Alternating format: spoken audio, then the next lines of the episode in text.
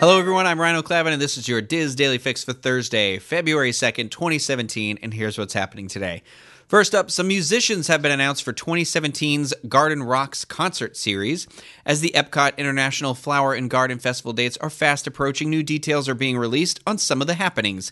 Today, Disney has announced the artists who will be performing in the Garden Rocks concert series that takes place in the America Gardens Theater. Guests can expect to hear music from the 1960s, 70s, 80s, and 90s at this year's festival and can also look forward to seeing some returning favorites such as Herman's Hermits starring Peter Noone and The Spinners, as well as some new artists like Berlin featuring Terry Nunn. I don't know. Uh, but for the first time this year, performances are scheduled not just Friday through Saturday, but also every Monday as well. Next up, a new pool bar and grill at Disney's Wilderness Lodge is set to open on February 13th. The Hidden Springs pool area at Disney's Wilderness Lodge has been under construction for several months, and today the Walt Disney World Resort confirmed an opening date of Monday, February 13th, 2017, for the new Geyser Point Bar and Grill. The new pool bar will be situated along the water's edge and will feature plenty of open air seating along with cedar beams and natural stonework to keep up with the Pacific Northwest vibe of the resort.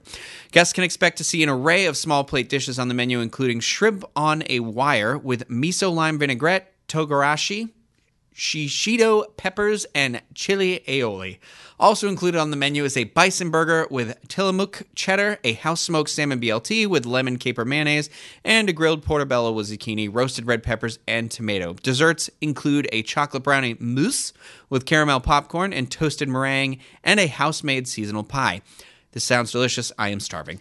Geyser Point Pool Bar Geyser Point Pool Bar and Grill will serve breakfast, lunch, and dinner along with specialty cocktails, beer, and wine. Be sure to watch for our upcoming coverage, as I'm sure Steve and I on our next park day will be picking out there.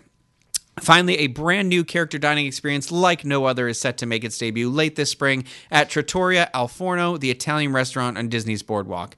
Adventurous royal couple, couples from beloved Disney films such as Flynn Rider and Rapunzel from Tangled, and Ariel and Prince Eric from The Little Mermaid will be in attendance. The opening date, when you can make reservations, and the menu offerings have not been announced just yet, but keep an eye out as we'll share more details as they become available.